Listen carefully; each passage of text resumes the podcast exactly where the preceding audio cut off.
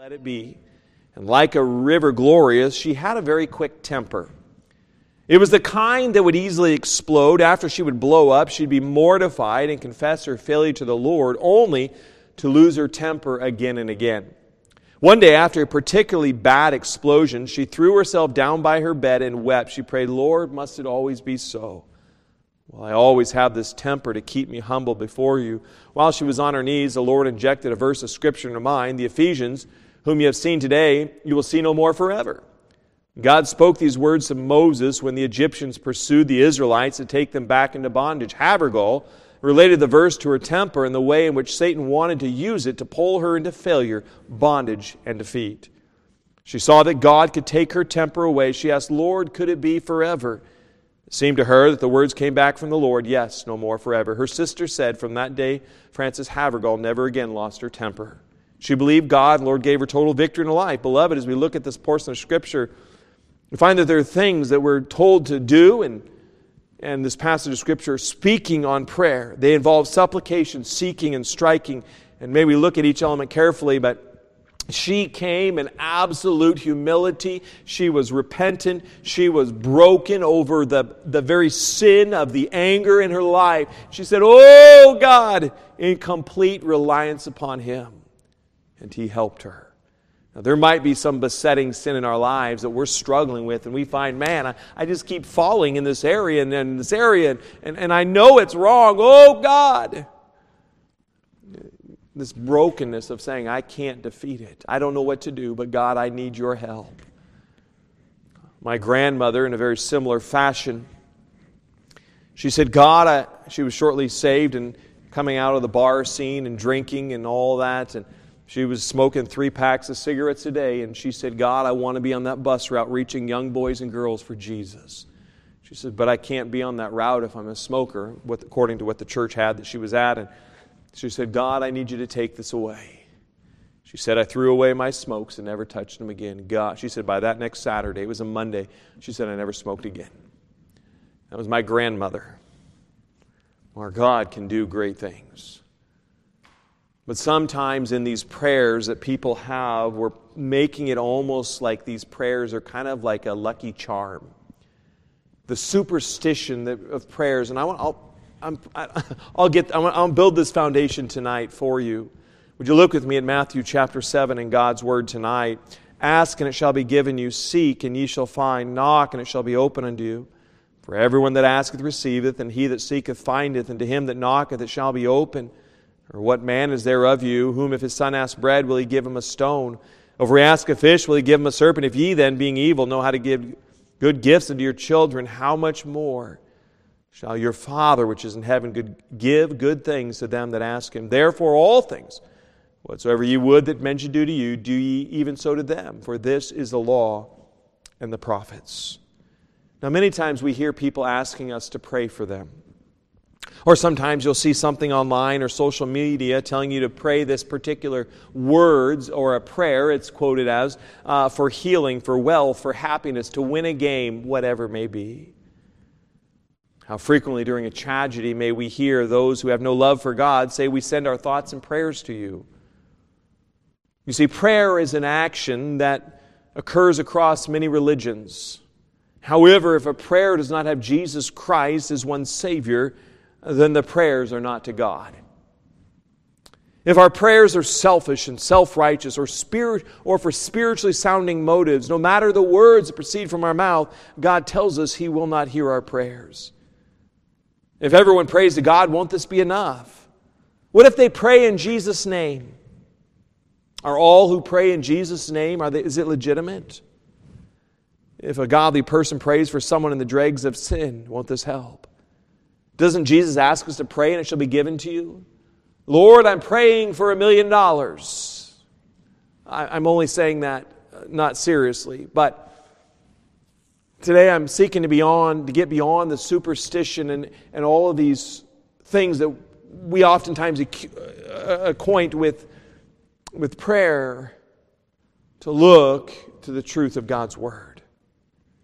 You see, the definition of superstitious is an ignorant or irrational worship of the supreme deity, excessive exactness or rigor in religious opinions or practice, A rite or practice proceeding from excess of uh, sculptures in religion, false religion, reverence of spirits, belief without evidence, and various definitions of superstitious. And the goal is to stop repeating empty prayers. God wants to hear your heart. Frances Havergal, when she came to God, she didn't want to just pray some written out prayer. She, she said, God, I, I don't know what to do, but I know that you're the answer. And I'm telling you, we are relying, we're laying it all on God, saying, God, I can't do it. It's not a, I'm going to rub the, bunny, the rabbit's foot or whatever you want to call it and hope. I'll throw up a prayer like a Hail Mary in a football game, and maybe it'll help. My friend, God doesn't want those types of prayers. God, I mean, I understand. There's, she was broken and she said, God, I need help. There was a complete dependence and humility to come to God in openness and say, I need you. And God tells us in Psalm 19:14, let the words of my mouth and the meditation of my heart be acceptable in thy sight, O Lord, my strength and my redeemer. And my friend, instead of focus, we must focus upon, I want to know Christ. As I'm praying, I want to know Christ more. Yes, I'm praying, I want to know, I want my lost loved ones to know Christ. As I'm praying for other people and they're in the community and, and other people say, Hey, would you pray for me? I said, I'll pray for you, but I'm going to pray that you know Jesus, that you get victory over the sins that are keeping you from Jesus. And tonight, as we think about the very things, and I, I, I think you'll figure out where I'm going with this in just a little bit, but there's many false prophets. If you pray this prayer, you'll be healthy, you'll be wealthy, and you'll be wise, or whatever the prosperity gospel may teach.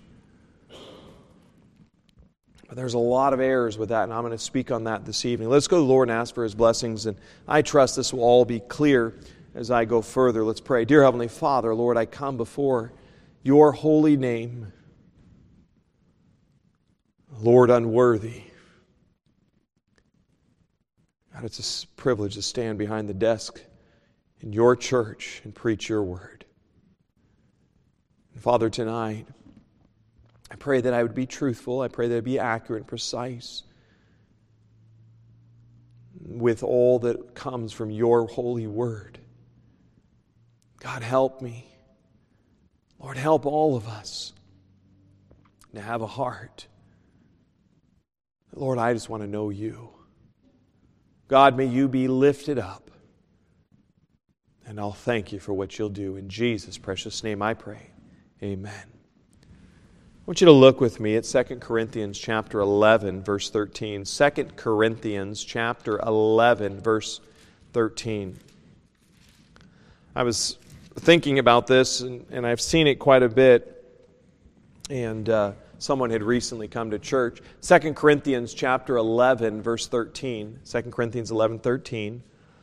And um, it says, For such are false, prof- false apostles, deceitful workers, transforming themselves into the apostles of Christ. Verse 14, 2 Corinthians 11, 14. And no marvel, for Satan himself is transformed into an angel of light. Therefore, it is no great thing if his ministers also be transformed as the ministers of righteousness, whose end shall be according to their works. There are people that profess the name of Jesus Christ, but they are not ministers of God, they're ministers of Satan. And they, it says, minister, they look, they're transformed as the They look like godly ministers. They use the Bible, but the end of these people, you'll see the end of their works. And the fact is, let me give you an example of this. The dubious, this illustration here, the dubious affinity between sports and religion ran into a whirlwind on Monday night, December 2nd, 1974, when the Miami Dolphins played host to the Cincinnati Bengals. As usual, just prior to the game, an invocation was offered. The, this calls this reverend, but this reverend of the United Church of Christ asked the Lord's blessings on the night's game. It was a shocker. This is blasphemy. He said, Creator God, Father and Mother of us all. Blasphemy. We give you thanks for the joy and excitement occasioned by this game. We pray for the physical well being of all the gladiators who run the gamut of gridiron battle tonight. But knowing that the tigers are voracious beasts of prey, we ask you to be especially watchful over our gentle dolphins. Limit, if you will, the obfuscations, or which makes them clear, of Cosell's assiduous tongue, so that he may describe this night truly and grammatically as it is a great game in a great city played before your grateful children, on whom we ask peace and shalom. Amen. That is absolutely blasphemous. And oftentimes, there's this people want you to pray for them with a hope that the prayer is going to be a good luck charm to get them into a better state. Many times it is the situation of sin, oftentimes it gets people into a bad situation. People want to turn off the check engine light without fixing the problem that created the check engine light. People want to have God's peace and rest, but they don't want to go through what's necessary to get the peace and the rest. In Isaiah 32 6, many people are sold a bill of snake oil.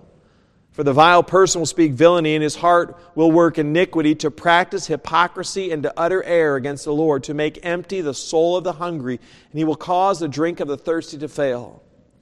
There are individuals say, if you have enough faith, you will be healed. But I find that there's a real problem with that because the Apostle Paul prayed three times in 2 Corinthians chapter 12 to be healed, and then he would come to understand that God would say, My grace is sufficient for thee. Most gladly will I rather glory in mine infirmities, that the power of Christ may rest upon me. It's not about whether you have enough faith to be healed, because if you have enough faith to be healed, then you are the God, not the God of the Bible. We are putting our emphasis on ourselves and whether I have enough faith within me to, uh, to somehow convince God that He needs to do what I want Him to do. And what is happening in all of this thinking? Let me give you an answer to prayer requires preparation. A rather lazy student noticed that a fellow student always recited her lessons well, so he said to her, how is it that you always say your lessons so perfectly? She, repri- she replied, I always pray that I may say my lessons well. Do you? said the boy, somewhat surprised. Well, then I will pray too. However, the next morning he could not even repeat a word of his assigned lesson. Perplexed, he ran to his friend and reproached her as deceitful. I prayed, said he, but I could not say a single word of my lesson.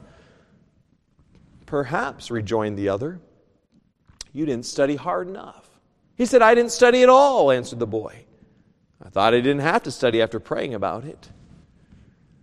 And the thought is that we think that God's going to mysteriously fix the problem when I'm not willing to do what's necessary to help the problem. And God's given us instructions.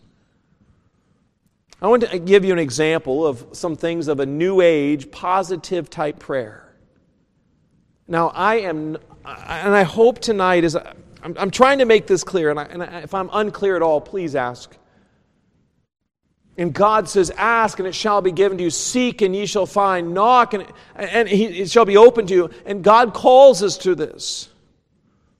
My friend, if we're trying to use God like a genie in a lamp, you rub the lamp and somehow convince him to do what I want him to do, we are falling into new age thinking. And as I mentioned this morning, New Age thinking and, and whatever I want to do is Satanism cloaked.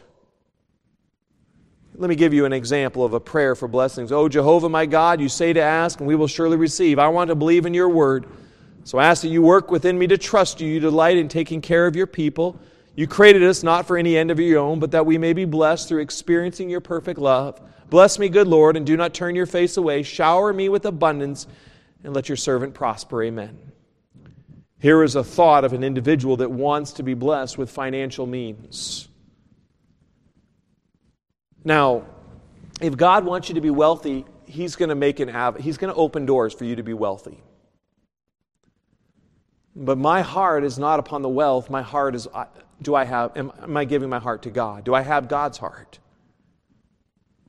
There's a famous individual that really create that fostered a lot of this power of positive thinking. His name is Norman Vincent Peale.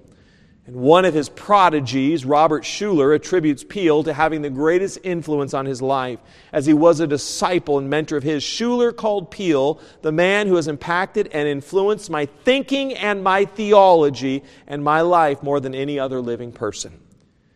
It was Peale's positive thinking that gave birth to Schuller's ever popular secular possibility thinking. The positive mind control he would turn into possibility thinking. Possibility thinking makes miracles happen. The greatest power in the world is the power of possibility thinking. That's not true. I'm reading for you some things. And so, what I'm reading for you is from uh, Schuller and Peale uh, about this agenda. Peale's spirituality is not Christian, it's New Age, and is embraced among evangelicals who have not discerned its origins. Peale's message was the power of the mind, your unconscious mind, has a power that turns wishes into reality when the wishes are strong enough. That's what he said.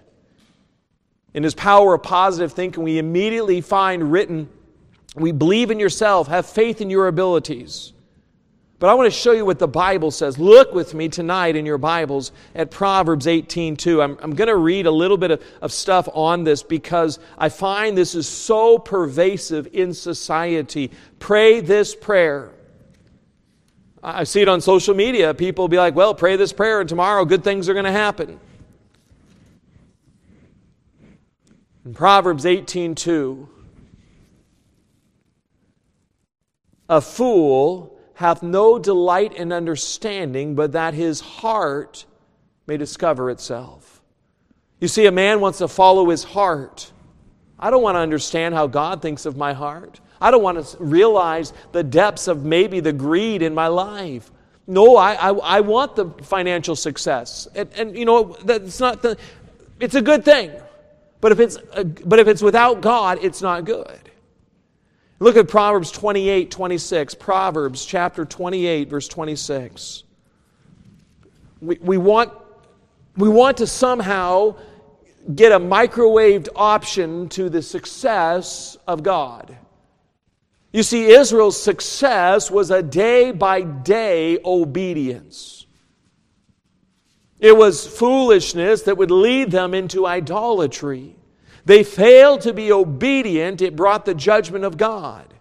So many individuals, they say, you know, I, have well, I've tried that whole Jesus thing. I prayed to him, he doesn't answer my prayers. Well, did you do what he said in regards to obedience? Have you ever put your faith and trust in Jesus? There are those that say you pray this prayer and he's going to help you, and he will, but you've got to put your faith and trust in Jesus. You've got to be his child. He'll hear that prayer. In Proverbs 28 26, he that trusteth in his own heart is a fool. But whoso walketh wisely, he shall be delivered. People don't want to know what God's heart says, what God's mind thinks from the Word of God. And Peale has acknowledged that his theology of positive thinking came from Ernest Holmes the founder of the New Age occultic church of religious science. This phrase, positive thinking, came originally from Charles Fillmore, but it was Peale who made it a cultural icon. Going further on this very thing, the power of positive thinking is New Age thought. However, you want to package it, it's New Age, it's Satanism. And Peale's view of the universe as God as an energy and a prayer as the scientific technique for releasing God energy according to definite laws. He believed, in quotes, there is a powerful and mysterious force in human nature, a kind of mental engineering, a powerful new old idea. The concept is a form of mental activity called imaging. It consists of vividly picturing in your conscious mind a desired goal or objective and holding that image until it sinks into your unconscious mind where it releases great untapped energies. When the imaging concept is applied steadily and systematically, it solves problems, strengthens personalities, improves health, and greatly enhances the chances for success in any kind of endeavor.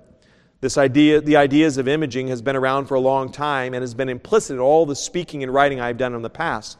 End quotes, Norman Vincent Peale. You see, this idea, the center of this is humanism. Man is the center of his world.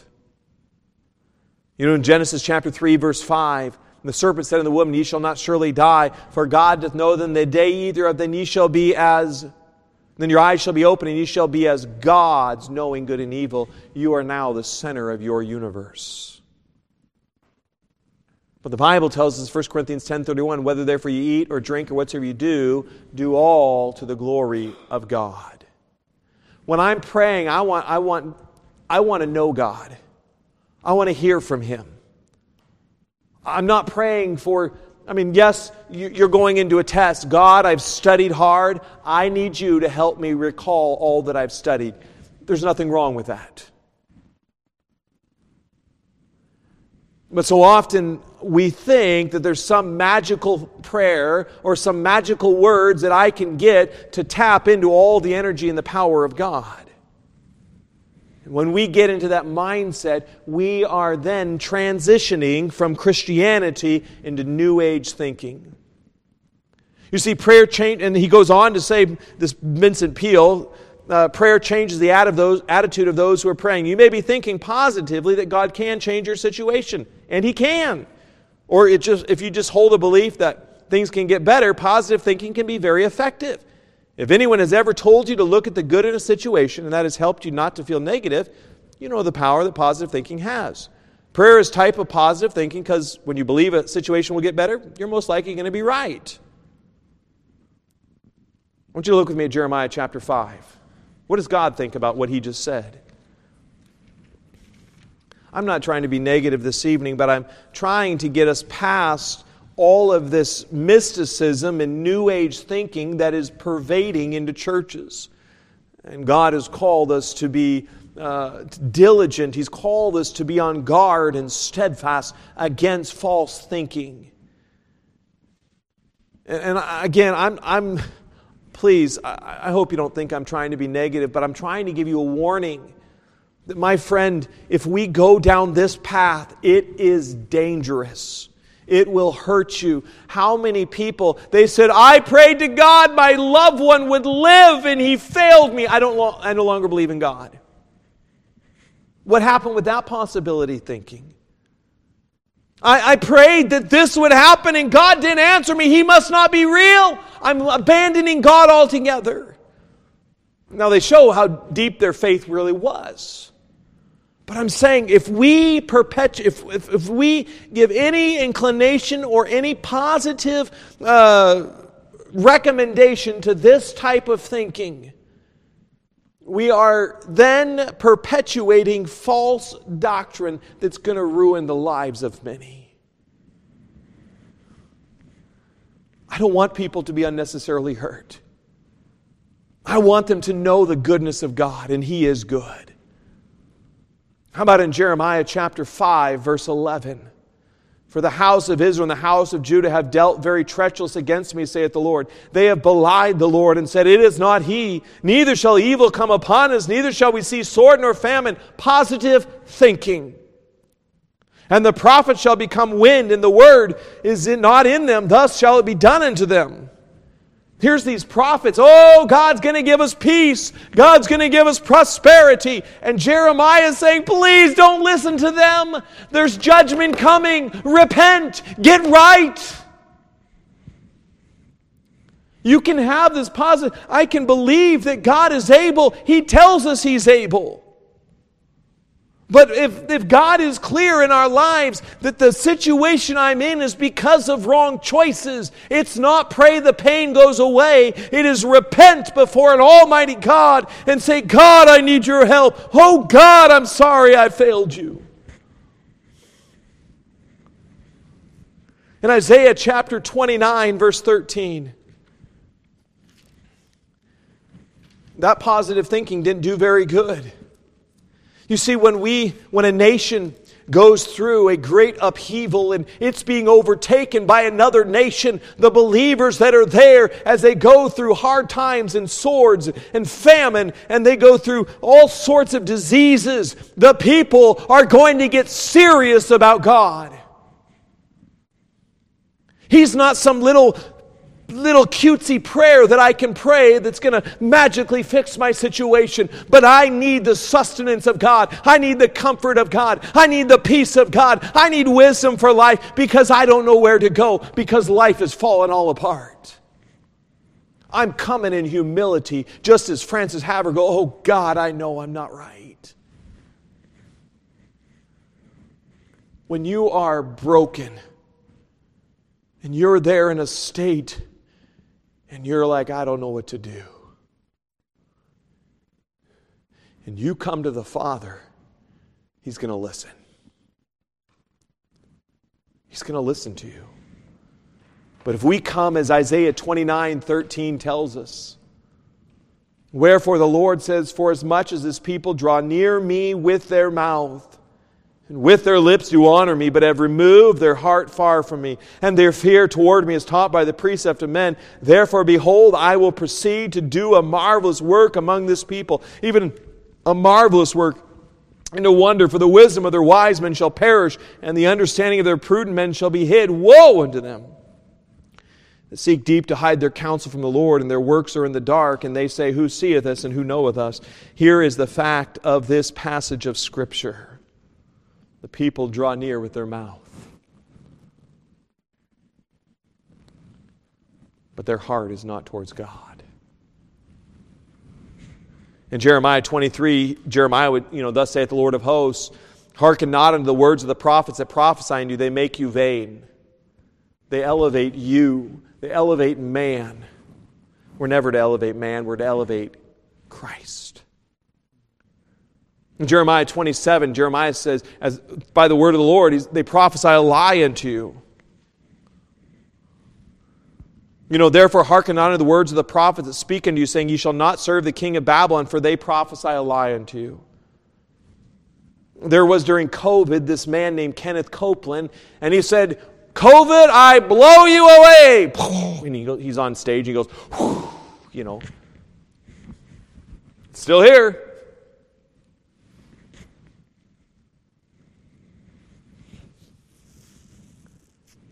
Sometimes there's another passage, and this idea of this positive thinking is prayer and visualization. When playing sports, players are often asked to envision success. When you pray, you are unintentionally envisioning success by seeing what you want and asking for it. This is also a major factor in what makes meditation work. When you visualize success, it can be within your reach. This is what Norman Vincent Peale says. When you pray, you're asking for something specific. Just the fact of asking for something specific can help you visualize what you want and get it. Because that when they knew God as Romans 1:21 they glorified him not as God neither were thankful but became vain in their imaginations and their foolish heart was darkened. There's prayer and belief. If you believe it, you can do it. Confidence is the key to success and prayer can help you gain the confidence. He says further, the Bible tells us in James chapter 1 just because I might be confident in myself, that's pride. My confidence isn't in myself because I know in my abilities I can fail. I don't have the strength. I don't have, I, I don't know, you know, many, there's so many things in our lives. Every, you know, in him we live and move and have our being. James 1, uh, James chapter 1, verse 5, if any of you lack wisdom, let him ask of God that giveth to all men liberally and upbraideth not. And it shall be given him. But let him ask in faith, nothing wavering, for he that waveth, wavereth is like a wave of the sea, driven with the wind and tossed. For let not that man think that he shall receive anything of the Lord. A double minded man is unstable in all his ways. This is a Christian that says, Well, I'm in a bad situation. I hope this works, so I'm going to pray to God now. Your faith is not in God. You know, in the prayers of others, Vincent Peale goes on to say, he says, when other peoples agree to pray for you, they're giving you confidence as well. If you've ever asked for affirmation from someone else about anything at all, you know that when someone else encourages you, it can make you more confident, give you a push in the right direction. The prayer of others is another form of positive thinking. If someone agrees to pray for you, that means they believe in you and they want you to be happy. They want you to succeed and are willing to help you to do so. End quotes, he says. In Jeremiah 7:16, God told Jeremiah, "Therefore pray not thou for this people, neither lift up cry nor pray for them, neither make intercession for them, for I will not hear thee." Now, there is nothing wrong with praying for others, and we've been called to pray for others. I pray for lost family members. I pray for friends. I pray for people I know in the community that are lost, that need Christ. I pray for them. But just because I'm praying for them doesn't mean it's going to change the situation in their lives.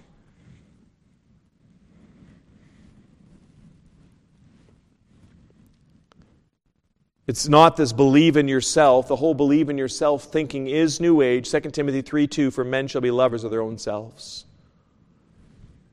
And what is the result of selfish prayer? Look with me in Matthew chapter 4, verse 8. Satan tempts Jesus with a form of worship. And what does he tempt Jesus with? The very thing that those charlatans of the faith, these preachers of prosperity gospel, financial means, health, wealth, and it creates great problems. It creates great disenchantment because people will have hard times in life. They'll do what this quote unquote preacher tells them to do, and they'll find no relief because they haven't approached God in the way God wants us to in true faith.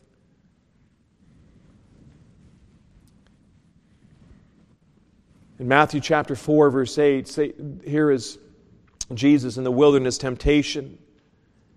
Again, the devil taketh him up into an exceeding high mountain and showeth him all the kingdoms of the world and the glory of them, and saith unto him, All these things will I give thee if thou wilt fall down and worship me. Then saith Jesus unto him, Get thee hence, Satan, for it is written, Thou shalt worship Lord thy God, and him only shalt thou serve.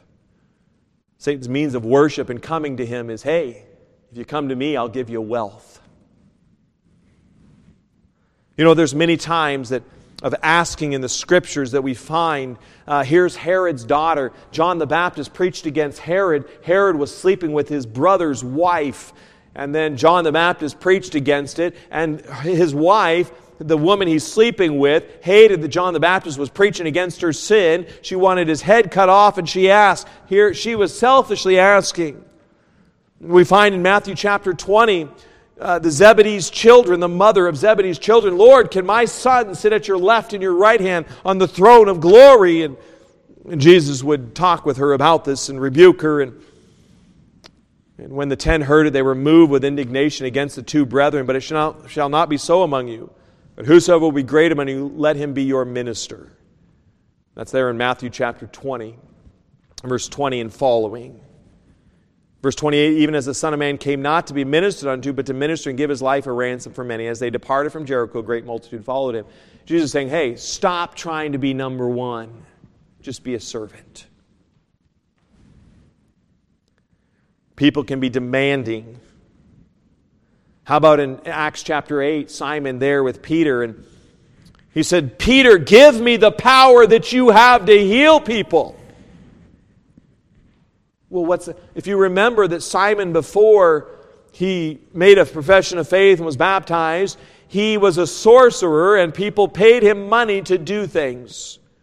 Well, he realized he's losing money. He makes a profession of faith, he gets baptized, and then he comes to Peter and he says, Give me also, this, let's look with me at Acts chapter 8.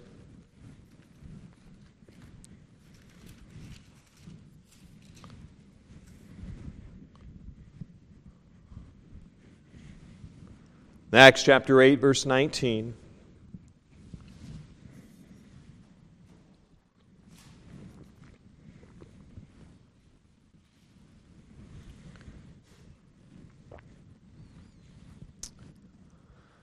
Acts 8:19 saying, "Give me also this power," Simon says, "that on whomsoever I lay hands he may receive the Holy Ghost." But Peter said unto him, "Thy money perish with thee, because thou hast thought that the gift of God may be purchased with money. Thou hast neither part nor lot in this matter, for thy heart is not right in the sight of God. Repent therefore of this thy wickedness, and pray God if perhaps the thought of thine heart may be forgiven thee, for I perceive that thou art in the gall of bitterness and the bond of iniquity. Then answered Simon and said, Pray ye to the Lord for me, that none of these things which ye have spoken come upon me. Would you pray for me, Peter? Peter's like, hey, you're the one that sinned. You need to get right with God. My prayer is not going to fix your situation. Here's another situation. Here's another thing. James chapter 4. I think this is, this is a very, very important passage on this idea of prayer. If someone is living in sin, they don't want, they, they, you, they've been, they know they're in sin, they don't want to correct the sin, and they're wanting you to pray because there's bad things happening in their lives, and they're not willing to do what is necessary, as the scriptures say. Now, I'm not, you have to, I mean, the Spirit of God gives you guidance and direction. You have to make sure, I mean, obviously the person is saved if they don't know Christ. But if they are saved and they're living wrong and, and they're saying, hey, pray with me, you'll say, I will pray that God will give you wisdom to do what is right. In James chapter 4, verse 3, James 4 3.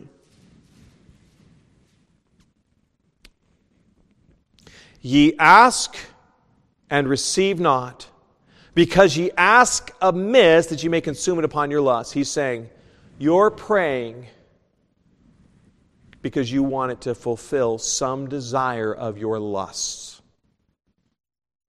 For your own pride, lust of the eyes, or lust of the flesh.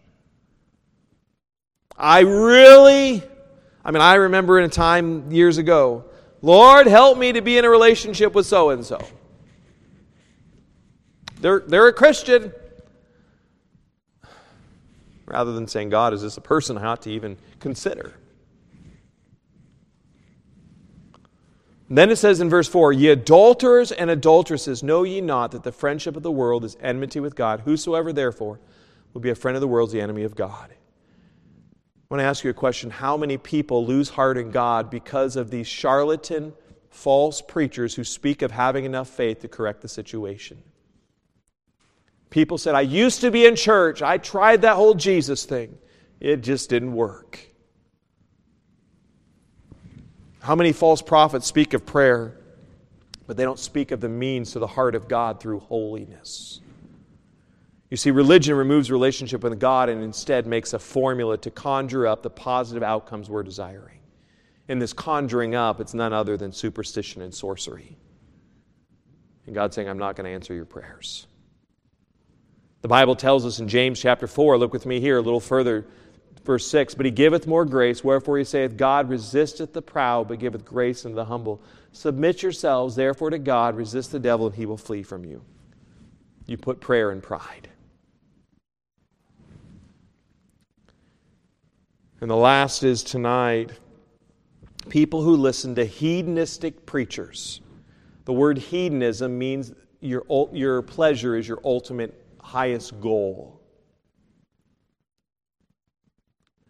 These preachers are going to warrant extreme justice of God.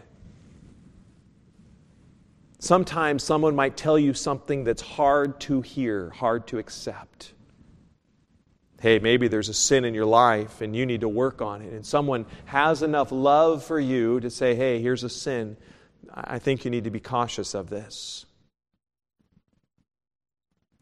I would rather have someone say a hard thing now and save me a lot of heartache later than to say nothing now and reap a lot of heartache later.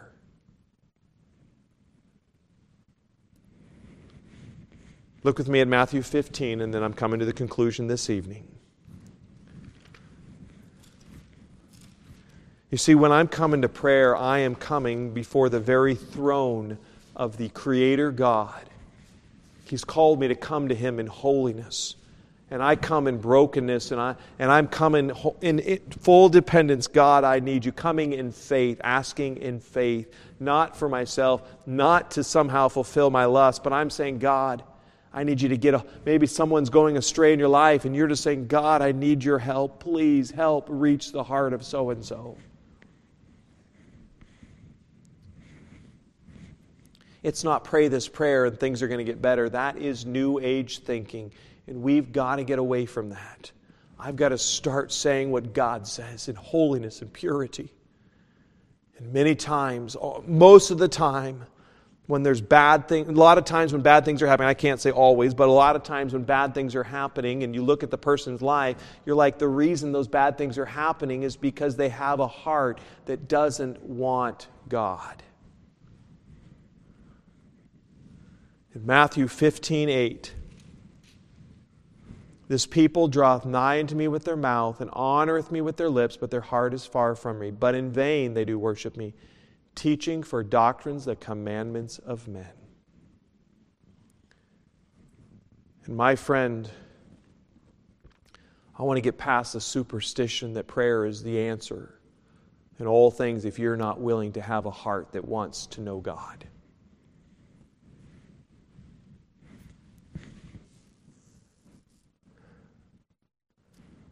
God's first thing with Israel, you'll find in the Old Testament, repeated over and over and over again. I mean, God heard the prayer of Ahab when he repented of his sins. He heard the prayers of the most wicked king Manasseh when he repented before God.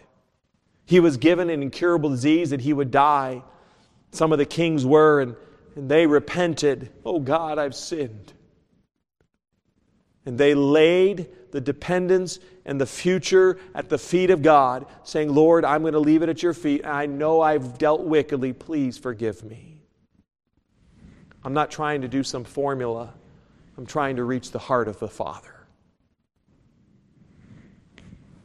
In quotes, in conclusion, the story is told of a minister who called at Johnny's house. And in the course of the conversation, he asked him, Do you pray every night, my boy? Nah, Johnny replied. Some nights I don't want anything. Some people share this selfish view of prayer. Prayer is not only for personal petition, it is for confession, praise, thanksgiving, worship, and intercession for others. Prayer is a ministry of supplication for others and adoration of God as well as requests for self. Our prayers ought to come from a heart in full dependence of the Lord and absolute recognition that He is in charge. Prayer is communication with God. It's not only asking, it's telling Him how wonderful He is.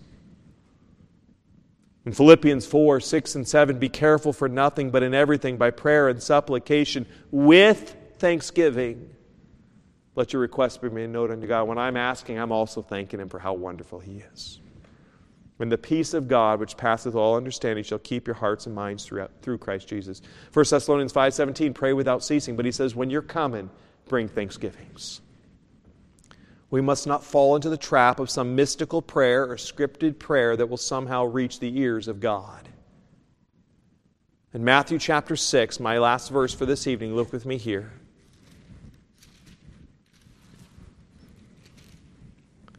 I don't know about you, but if I come to you with a script on how to talk to you, that's quite impersonal. If I came up to you and I, I said, Hey, how, hi, how are you doing today? I trust you're good. And I just begin to read it, and I'm, ta- and I'm looking you eye in the eye, and I just read this scripted thing. You're like, just converse with me. Let's have a dialogue. The God wants to hear from your heart. He wants to hear from the inner part of you. He wants to know you. I mean, He knows all about you, but He wants your heart. Matthew 6 7. But when ye pray, use not vain repetitions as the heathen do. Put off this new age thinking for they think they shall be heard for their much speaking. Be not ye therefore like unto them, for your Father knoweth what things ye have need of before ye ask him. We must reject hedonism, the pursuit of pleasure. We must reject humanism, where man is the center of his world. We must reject all sensational works of men and instead seek the face of God. You know, when I came to get to know my wife, I just wanted to know her. When I was on the phone with my wife in the early days, I just wanted to know all about her. I wanted to know her, her joys and, you know, family. I just wanted to talk. And God is waiting to hear from you. Final illustration, and I'm done. Thanksgiving with prayer. A child knelt at the accustomed time to thank God for the mercies of the day and pray for his care through the coming night. Then, as usual, came the God blessed mother and but the prayer was stilled. The little hands unclasped, and a look of sadness and wonder met the mother's eye. As the words of helpless sorrow came from the lips of the kneeling child, he said, I cannot pray for father anymore. Since her little lips had been able to form the dear name, she had prayed for a blessing upon her father. It had followed close after her mother's name, but now he was dead. I waited for some moments and then urged her to go on. Her pleading eyes met mine, and with a voice that faltered, she said, Oh, mother, I cannot leave him all out. Let me say, thank God that I had a dear father once, so I can still go on and keep him in my prayers. And so she still continues to do, and my heart learned a lesson from the love, loving ingenuity of my child. Remember to thank God for mercies past as well as to ask for blessings for the future.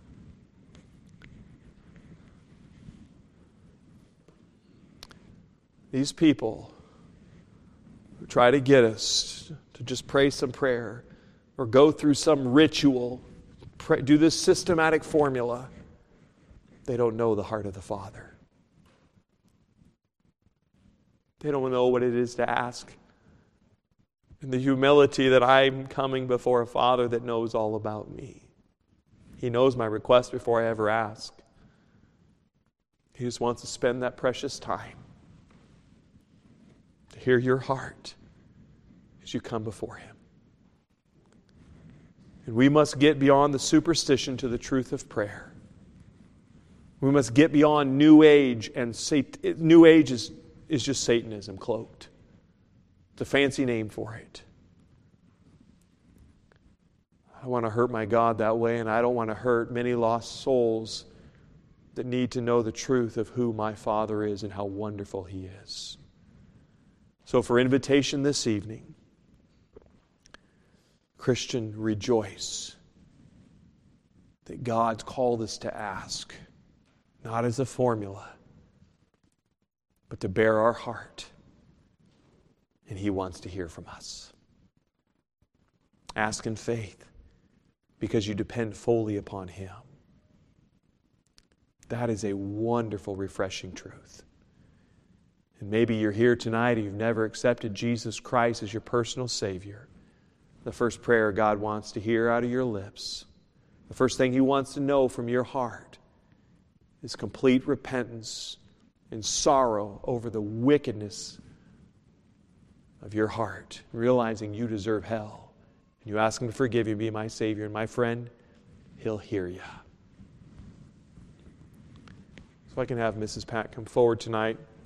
I went a little long like I did this morning, but my friend, we see these little prayers and these cutesy little things. We must be on guard. God's not a formula. Just as you're not a formula, you're not just some number, you're someone special that God died for and desires a relationship with.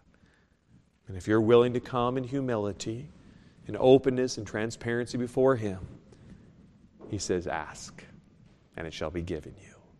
What a wonderful, wonderful plea of the Lord. As the music plays tonight, as we come to the invitation, I trust that we would just be open, open before Him, get beyond superstition, that we would know the heart of the Father.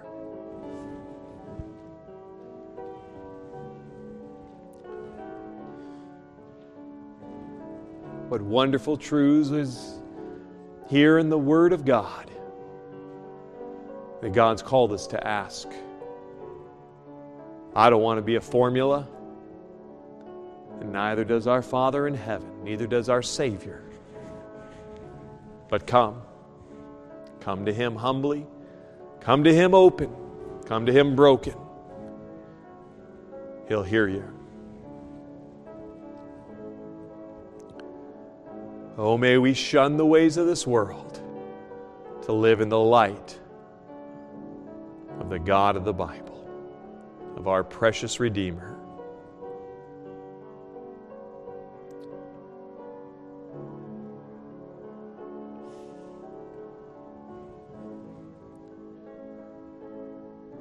As I was preaching tonight, you'd say, Pastor, God was working on my heart in a particular area, and I'd like you to pray for me. I will not mention your name. I won't call you out. I won't ask you what the prayer request is. But I would be happy to pray for you. If God spoke to your heart tonight, you say, Pastor, I'd like you to pray for me. Would you just lift up your hand and be happy to pray for you? Just put it quickly, put it up and put it down, and I'll pray for you. Anyone like that this evening? Anyone here tonight say, Pastor, or maybe watching, reach out, but say, Pastor, I don't know if I'm saved. I don't know if I died where I'm going to spend eternity, but I'd like to know. Would you pray for me? My prayer won't make you a believer, but I will pray that you'll settle that very decision. The music will come to a close here shortly. My friend,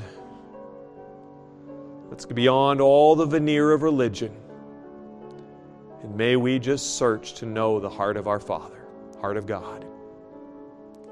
It's a joy to have a real relationship with God. Dear Heavenly Father, Lord, I thank you for this evening. I thank you.